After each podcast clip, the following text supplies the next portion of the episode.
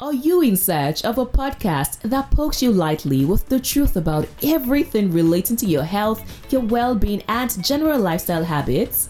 I am happy to tell you that you just found the right one. This is Health and Jara, a weekly podcast that deals with topics ranging from health and wellness to everyday lifestyle issues. New episodes drop on Sundays.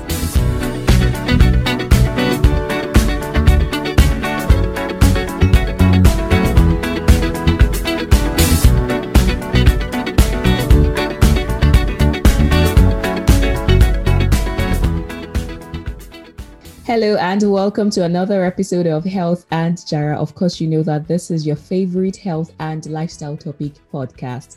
Now, today, as I promised you in the episode before this one, I said we are going to be talking about sudden cardiac arrest. Definitely, it has to do with your heart health. And who better to do justice to this topic than someone who is a consultant cardiologist and also an, an internal medicine physician her passion is preventive cardiology, which focuses on educating about potentially life threatening disease conditions, as well as screen for and diagnose these problems. The catch is that she has over 20 years' experience as a medical doctor, and she has even more as a consultant in this field. I am talking about the medical director of Naveen Healthcare, ladies and gentlemen, please put your hands together wherever you may be for Dr. Monisola Adanijo. Good day, ma'am. Hi, how are you doing? Thanks for having me. It's a pleasure. Thank you so much for being here today. So, straight into the topic, today we're talking about sudden cardiac arrest. Now, what does that mean to the layman? How would you define it to somebody who has no medical knowledge whatsoever? Okay, so so that's a really interesting question so cardiac arrest is when the heart stops. Okay. So the heart is beating and then it suddenly stops. Like when uh, to make to make it easy, maybe when you're doing something and police comes to arrest you, you have to stop everything you're doing. So so that is what cardiac arrest is. The heart just stops. So how does it happen, especially in people who do uh, who do not have any form of um, underlying condition whatsoever? Well, cardiac arrest hardly happens when there's no underlying condition, really. Um, because now the heart usually starts beating from when you're in your mother's womb, and it doesn't stop beating until the person dies, obviously. Mm-hmm. So when the heart stops beating, there's usually a reason. The heart can't just stop beating. Okay.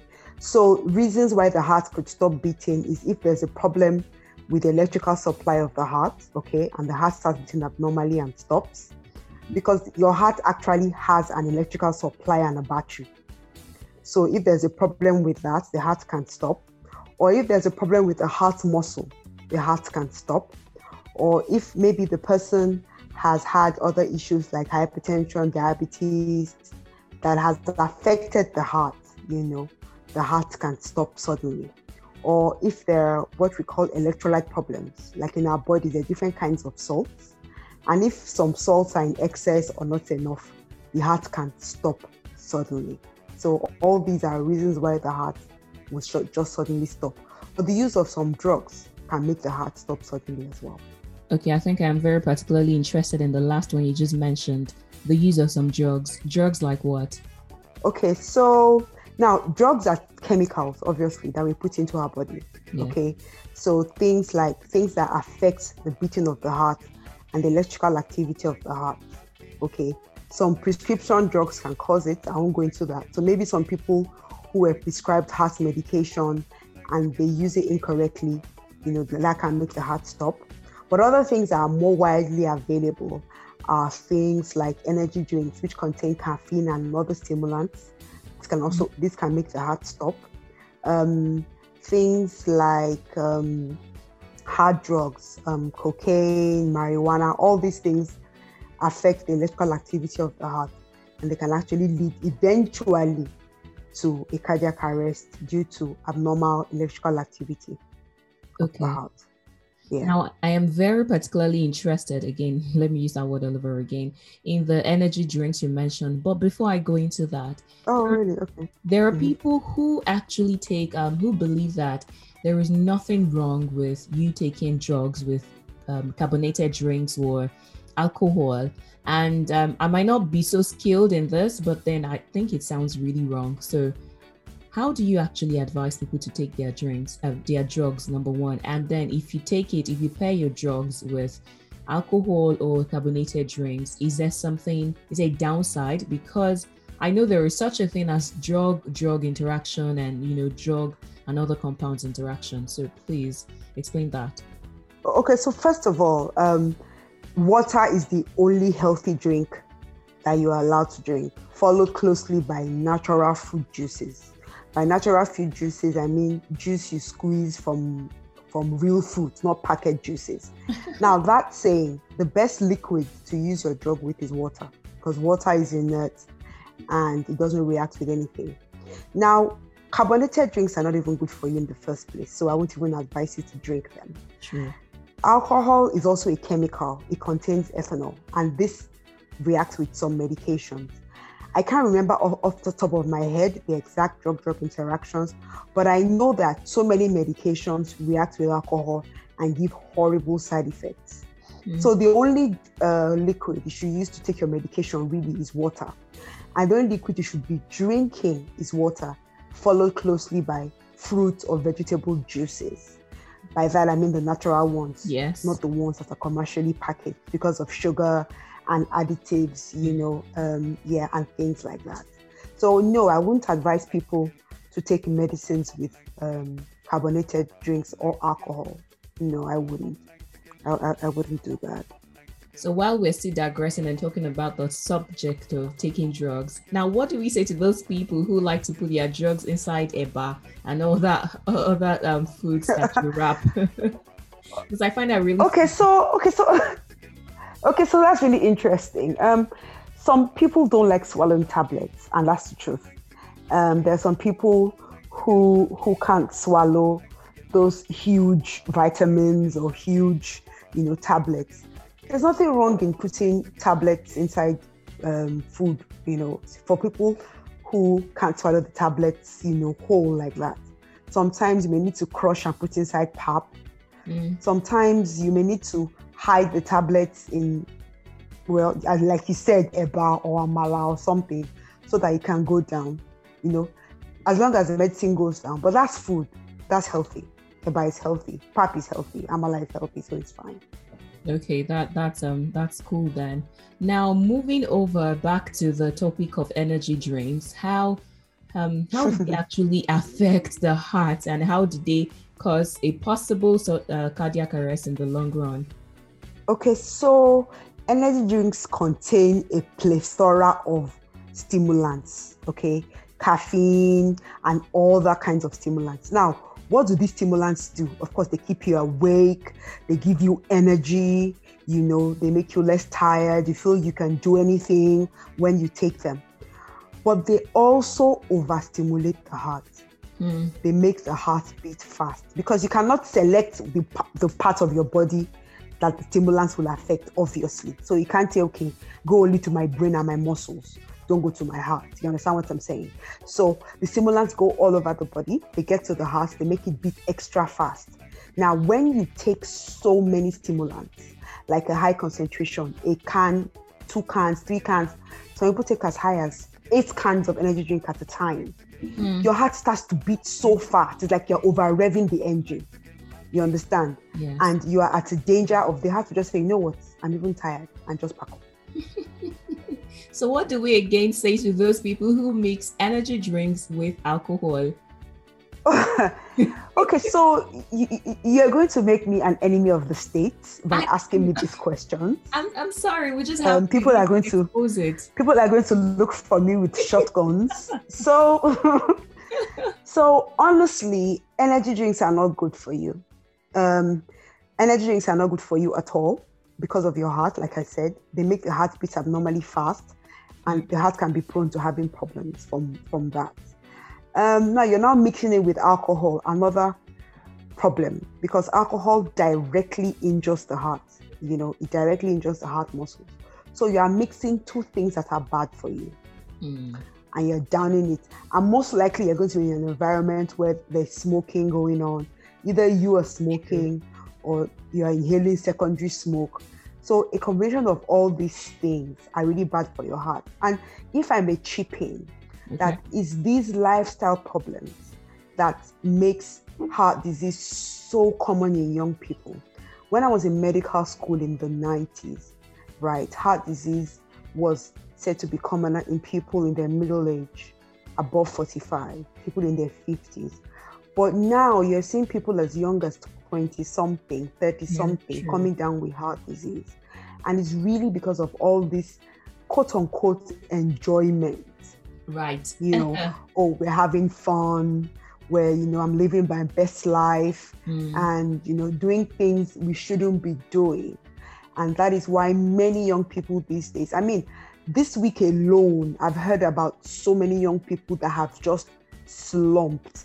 I can't really wow. remember the number, but just off the top of my head, at least five. Wow. You know, young men in their 30s that have just slumped. You know, and it's this same oh heart attack, cardiac arrest. I mean, yeah, it's it's yeah. it's now an epidemic. You know, there are many. Uh, I mentioned one time when we are having the conversation that there are a lot of times I see people who are dancing, people who are in the gym, people who are just normal, you know, in their sitting room, and you just hear that they slumped and died. And it looked like, you know, we are in Africa, and they begin to tell you stories of how it's the village people that is affecting them and all that. But then mm-hmm. when you mm-hmm. go back to check the lifestyle they have lived up to that moment, you see that it is not healthy. And um, we like to we like to gratify our our desires in the moment. So if at all right now you feel like eating goat meat with a lot of red oil, by all means, it's one life you have to live, YOLO. So you see people eating, just like you mentioned, enjoyment, living the best life, forgetting that there is actually a long-term repercussion. Wow, that is that is so sad. Five people, I, I don't know, I just can't get that number out of my head. Five young people. You know, normally if it's an old person, it will be like, mm-hmm. the person has lived a ripe life. But young people, yeah. Let me tell you, over every year all over the world, 18 million people die from cardiovascular disease every year. 18 million, that's a lot of people. Wow. Heart disease kills more people than some cancers. So why are we not beaming the light on these things, especially the fact that oh, there's preventing. There's a lot of talk. Oh, there's a lot of talk about prevention, but what I realized is maybe it's because we are in Africa and we're Nigerians. We we f- first of all believe if something is not broken, don't fix it. So if I don't have a problem, if I'm not sick, and by sick meaning I'm either in pain or I see blood, mm. I will not go to the hospital things that bring people to hospital is either when they see blood or when they're in pain. Those two things they will show up in the hospital. Or maybe when they will. They have there. to beg them. Well, but heart disease is so insidious. It creeps up on you. And heart disease doesn't just happen. Mm. Okay. There's some precursors, there's some things that exist before you can get heart disease. Things like hypertension, diabetes, high cholesterol, obesity, you know, sedentary lifestyle, lack of exercise, smoking cigarettes, alcohol, all these things would have been present for a while, you know, affecting the heart slowly. And the way our bodies are designed, our body can cope with so much until a time will come when the body will be like, you know what, I'm done. And then problems start. And it's at that point that people now start being healthy. Could take, for example, somebody who has had hypertension for five years and is only just being diagnosed because he never did his blood pressure. And is at that point of diagnosis, he now starts taking medication, he starts going to the gym, but he has had five years of prior damage. Mm. Now, what his new change in lifestyle will do is prevent further problems. So, so let's say the heart damage is on 2%, right? when we when we know. So by the time he starts exercising and eating right and using his drugs and controlling his blood pressure, it won't progress. It won't get worse. But that damage will be there. You understand what I'm saying? And that can still cause problems because the damage has already been done.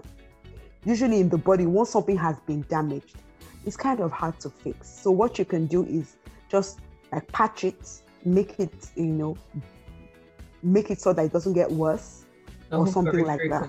For 100% repair, you know, is is almost impossible. Even when you replace something, you know, you can replace a valve, you can do surgery and do a whatever surgical procedure. It's still not like the one God put there and the way God did it. You understand what I'm saying? Yes. So the best thing, the best way to avoid all this slumping, cardiac arrest, he slept and didn't wake up, you know, apart from the village people, which is like maybe 1% of all the problems, the vast majority of these things are due to preventable causes.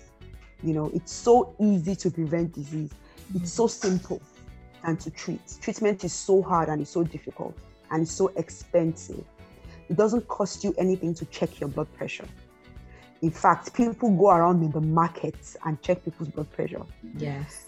If you enter any good pharmacy, they check BP for free. If you take your spouse or your friend to the hospital for something else or your child, just do your blood pressure. Many people have been picked up, you know, because they escorted someone to the hospital and they even had a higher BP than the person they escorted to the hospital. the irony. Yes. Oh, yes. Okay, now that we're talking about yeah. blood pressure checks, what are the routine tests or um, the ones that you generally just recommend to people so that they can keep in shape and the ones that can tell you if there is something wrong with you aside blood pressure checks, that is? Okay, so because I'm a cardiologist, I, I tend to stick to what I know. Okay. So I will be talking about um, checks for the heart because there are different checks for different organs, different conditions, but I'll just stick to the heart tests. Now, mm. what you need to know, you need to know some numbers, okay? And it's not your phone number, it's not your bank account number, it is your blood pressure. Your mm. blood pressure is a number, your body mass index, okay? That is how fat or how slim you are. That's also a number you must know. Your cholesterol, you must know your numbers. Mm. Your blood sugar, that number you must know. Okay? And you must know these numbers and they must be at least six months old, maximum one year old. You must know what these numbers are. So basically, make your cardiologist your friend. In fact, make every member of the medical team your friend Yes, make make them your friend and pay for your services, obviously. That's a good one. ah, that is a good one. But then I think good friends know that they are supposed to pay for the services. Any friend that doesn't want to pay for the services, please let them stay in 2020. we don't want that. With COVID, Abby. Oh wow. Oh wow. This is really good. Okay, lastly, before I um finally, before I ask you to drop your last word as we gradually bring this to a close, now I have people, when I say people, I mean about uh, five people that I can remember off the top of my head who are under the age of 30 and are hypertensive. And that saddens me every time I think of it. So I'm asking yeah. now, what do you think can be done? Because obviously there has to be the genetics factor in, um, involved. Is it just the fact that they have to really um, incorporate healthy lifestyle habits right from the start or what do you think can be done? So genetics like if you have a family history of hypertension it only predisposes you. It's not like you must have, have hypertension if you have a family history of hypertension. So so we need to understand that now when you have a family history of hypertension and then you have poor lifestyle choices you understand what I'm saying? That will now make the risk of you getting hypertension even higher. So, take for example, both parents are hypertensive and you don't exercise, you eat what you like fast food, junk food, salty food, always eating out. You smoke, you drink, you just generally are living the vida loca. Mm. You, know, you are more at risk of becoming hypertensive even at a younger age than somebody who has a family history and you know is careful about what they eat and things like that and it's in your 20s and your 30s that you're generally careless about all these things because you know you're you're out of the house you have started earning an income and you know you realize you can buy what you like you can eat what you like you know yeah as in there's nobody controlling you. So people tend to go overboard and and do what they shouldn't. I have quite a few patients as well who are under 30 who are hypertensive, you know. But but but really for for um, such groups of people, you know, for many people, once they change their lifestyle, their BP comes down, and then we now need to. And then for those who their BPs don't, don't come down well enough, we may now need to add on medication. You understand what I'm saying? But lifestyle is an integral part of BP lowering. You can't just swallow BP drugs and still be eating salty food and smoking and say, oh, I'm, I'm taking my drugs, I'm fine. It really doesn't work that way. I'm very tempted lifestyle to Pringles right now. Pardon? I just did. Pardon? I didn't hear that. I said I'm very tempted to call Pringles, but I think I just did. Yeah. Oh, there, well, there, there's so many, there's so many things on this table, and and and I really wouldn't want to to to shake it. But generally, as a rule of thumb, anything that you didn't cook in your house has too much salt in it. Anything that mm-hmm. comes in a packet right. has too much salt and or too much sugar. Anything that comes pre-made from a factory has either too much salt or too much sugar. So you can think about it in many ways. Hmm. And many products are on this table. But what about those people who on a normal they actually eat a lot of sugar, like the people who actually use sugar in cooking their yam? Okay, so unlike popular belief, sugar doesn't directly cause diabetes. Mm, yeah. So if you eat sugar, it doesn't go and kill your pancreas. No. Mm-hmm. what sugar does is sugar makes you add weight. And when you add weight, you are at risk of developing diabetes. True, true. You understand? So, so, so that's what sugar does. So sugar doesn't go and kill your insulin and do all those things. What sugar does is, if you eat a lot of sugar, you're eating a lot of calorie. You gain weight, have a lot of fat around your organs and fat around your abdomen, and that now predisposes you to becoming diabetic. And but once you are diabetic, you cannot eat sugar, refined sugar, because that would just make it worse.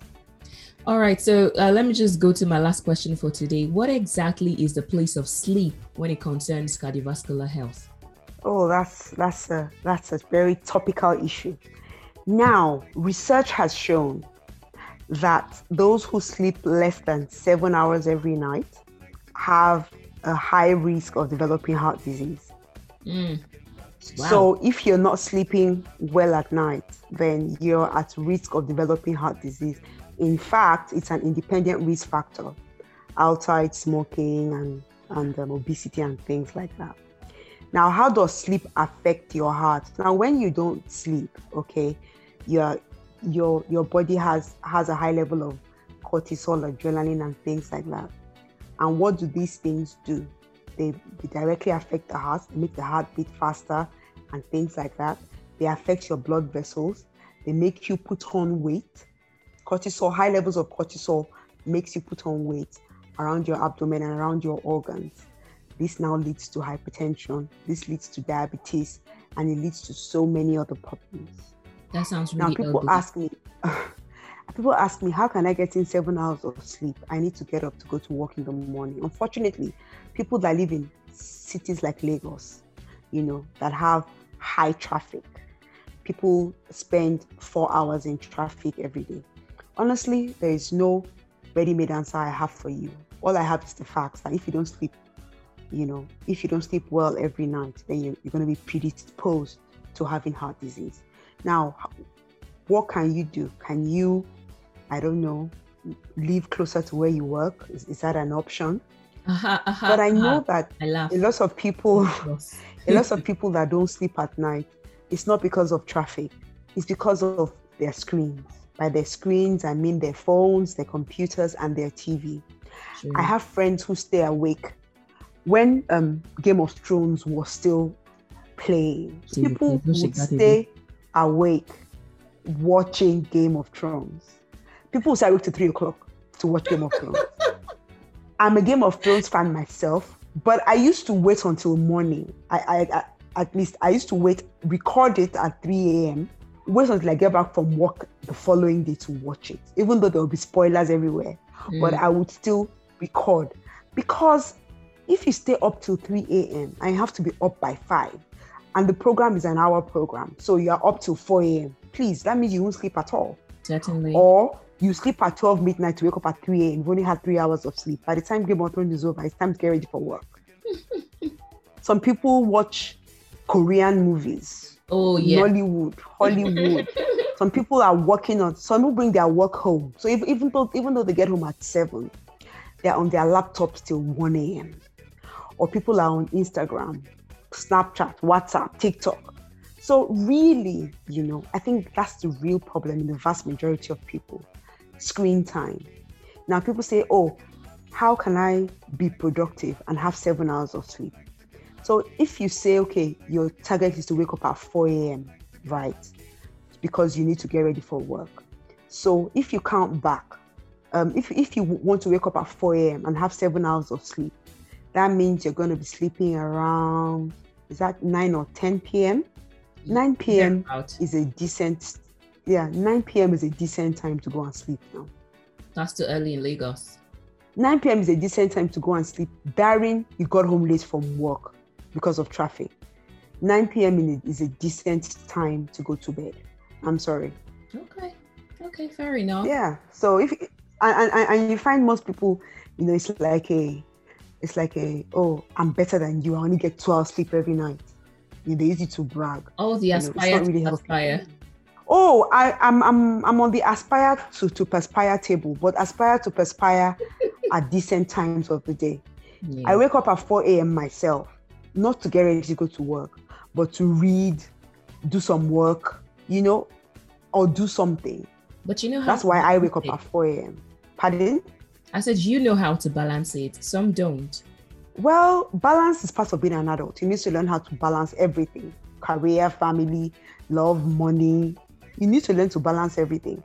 That's, That's the, that's why you're an adult. That, that's why you're no more a child, you know.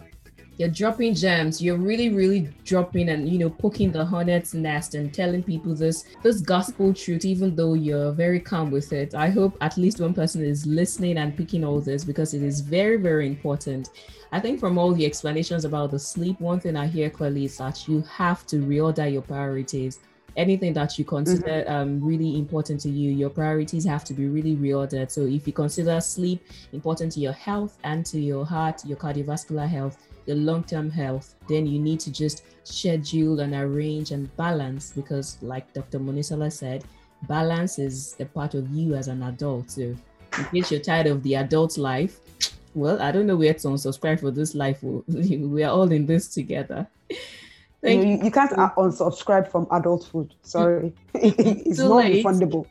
you grew It's up too late. Well, it's been a lovely time having you on today's episode. Thank you so much for obliging me. And I certainly look forward to more episodes with you. You're welcome. You're welcome. You're welcome. Do have a really, really great day, great evening, and you know, great every other thing that you decide to do. Thank you so much. Thanks for having me. My pleasure. Bye. Bye.